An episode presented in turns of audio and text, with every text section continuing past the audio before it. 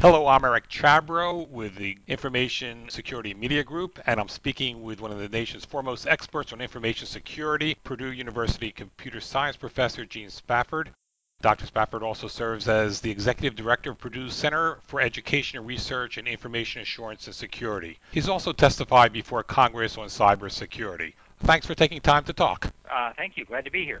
You seem pleased with the fact that President Obama has elevated the importance of cybersecurity in government, but still have expressed some reservations about his plan.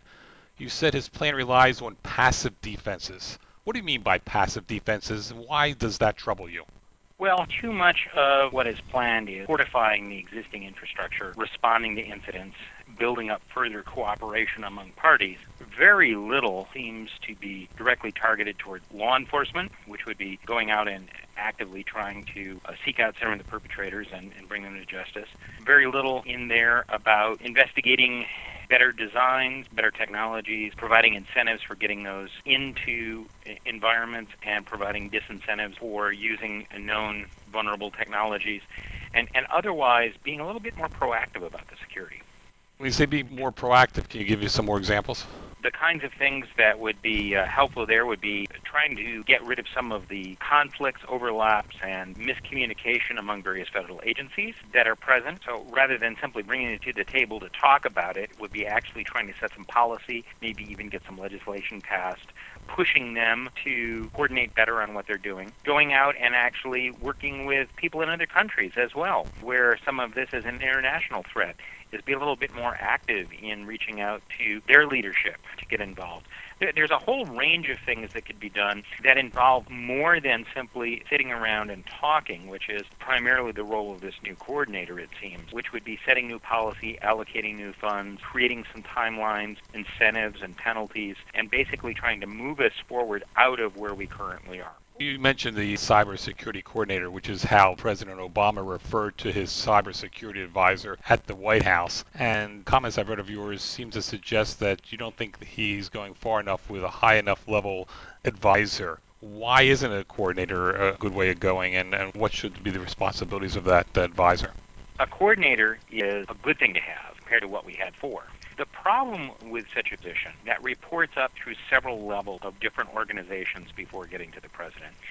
Whoever's in that position doesn't have any ability to set policies that are going to be adhered to by executive branch agents. That person doesn't have any budget authority other than what they can persuade OMB or other organizations within the executive office president. But again, it's not directed, more persuasive. When this person needs to bring together high level individuals, either from the private sector, for example, CEOs of companies, or from within government, people such as perhaps secretaries or deputy secretaries of cabinet agents, the person is not at an appropriate level to invite those people as peers to come to a meeting. If anything, meetings organized by that person are likely to draw people further down the chain of command, and as a result, whatever they decide or whatever, whatever they discuss is not likely to be as uh, influential or binding as if you actually had the top people present.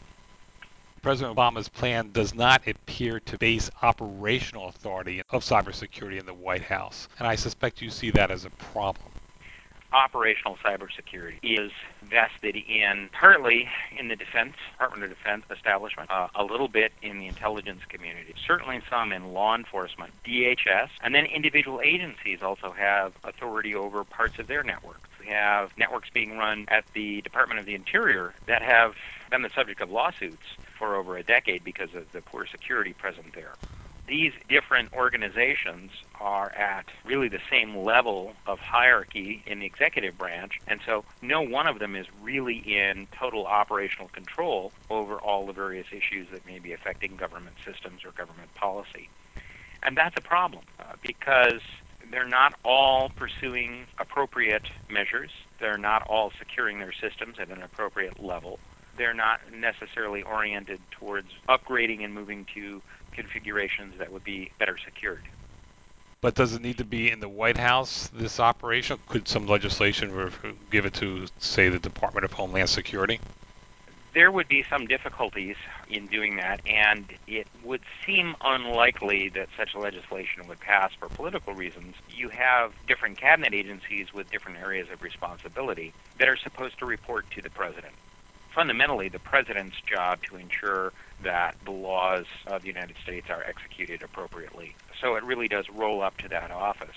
I know of at least two pieces of legislation, one by Senator Carper, the other by Senator Rockefeller, aimed at boosting cybersecurity in government. And originally they were talking about having sort of an office of cyberspace in the White House. Uh, have you seen those bills, and what's your assessment of those measures? I think that the legislation has some very interesting elements in it, but also some elements that are problematic. For example, bill by Senators Rockefeller and Snowe would give authority to the person in this office to Uh, shut off networks in case of some undefined circumstances.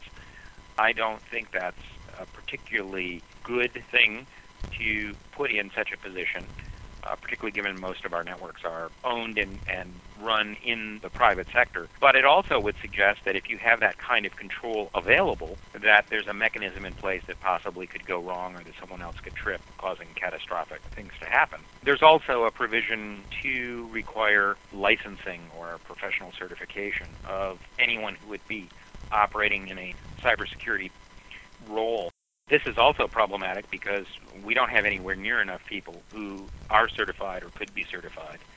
And we don't even really have the field well enough defined to state what kinds of certification we would really see a value. Some of the certifications that are out there now that are offered by organizations based on completion of short training classes aren't really worth a lot and wouldn't really help the situation that the bills are intended to address.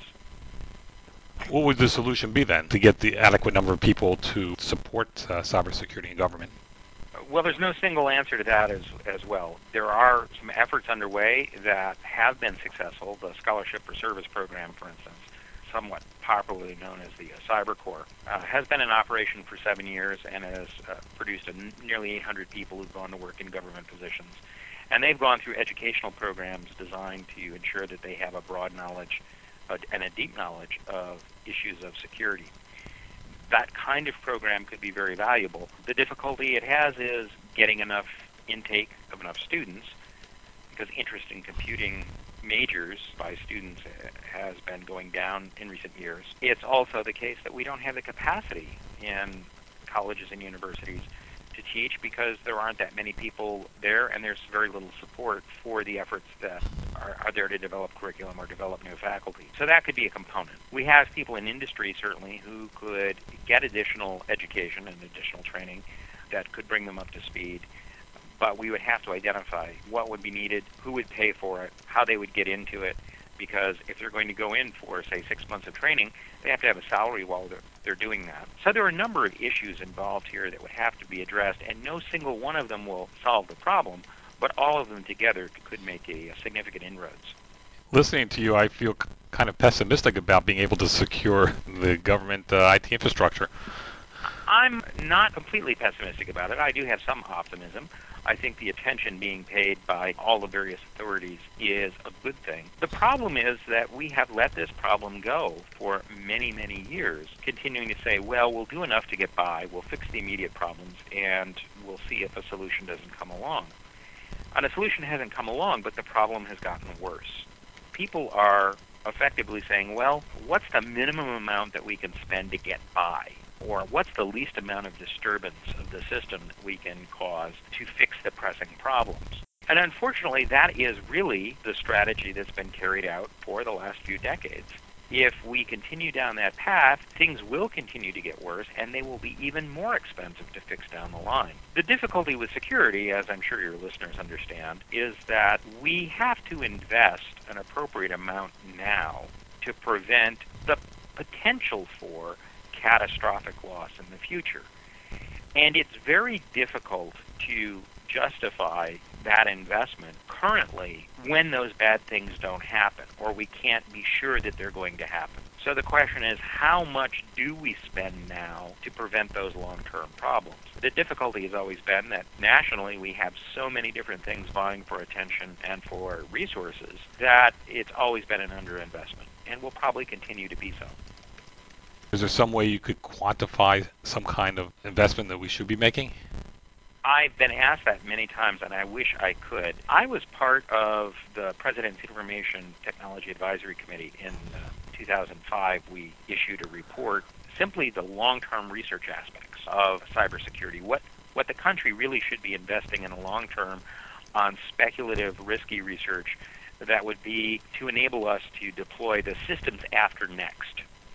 Because really, the only places that view is being taken is, is through the universities and through some of the research labs around the country. Our assessment when we looked at it is that in general cyber research, the government at that time was underinvesting by a factor of at least three. At least three times as much money could be usefully spent possibly five to six times as much would be appropriate. And when we looked at the money being spent in law enforcement tools, we couldn't really even estimate there. We were just aghast because at that time, uh, total federal investment in law enforcement technology for cybercrime was about $10 million a year nationally, which was just a pittance. It doesn't even register on the federal budget. Since that time, we have seen increases in the amount spent, but those increases have been roughly proportional to the increases in other areas and to the increase in inflation. Perhaps the question we all should be asking is what do we do to ensure that the problems aren't just covered over or that a minimal amount is spent and then we move on to the next issue? The way we do that is we have to be certain that our leadership in Congress and in the executive branch, and at the state levels as well, understand that issues of cyber security, information protection, and privacy are problems that aren't going to go away. They're not problems that you can solve once and that's it. It's an ongoing process similar to having a cop on the beat or a patrol off the shores that we must keep vigilant. We must continue to look for new technology and new training. There has to be a steady investment, and it can't simply be to respond to the current problems, but we also have to be thinking in the longer term about how do we prevent problems from being built into the next generation of systems and equipment and, and personnel that we deploy. One other comment uh, is we don't have good metrics, unfortunately, in this field uh, to know how much to invest and it is definitely true that some of the things that we need to do to change the paradigm, to change how we have been treating security, could be expensive initially. But like many other expenses that save money in the long run, that initial increase in expense will eventually decrease well past the current point, and we will save money in the long run. The difficulty is convincing people that the, the initial investment is worthwhile that's going to be an ongoing challenge here because we are dealing with events and futures that are difficult to predict. But if we look at the current cost of information security problems, the amount that we lose to malware, viruses, worms, phishing, spyware, botnets, the amount we spend on patches on systems to try to protect against those, the amount we spend on awareness and training, the amount that we lose from theft of intellectual property, loss of national defense information, denial of service attacks.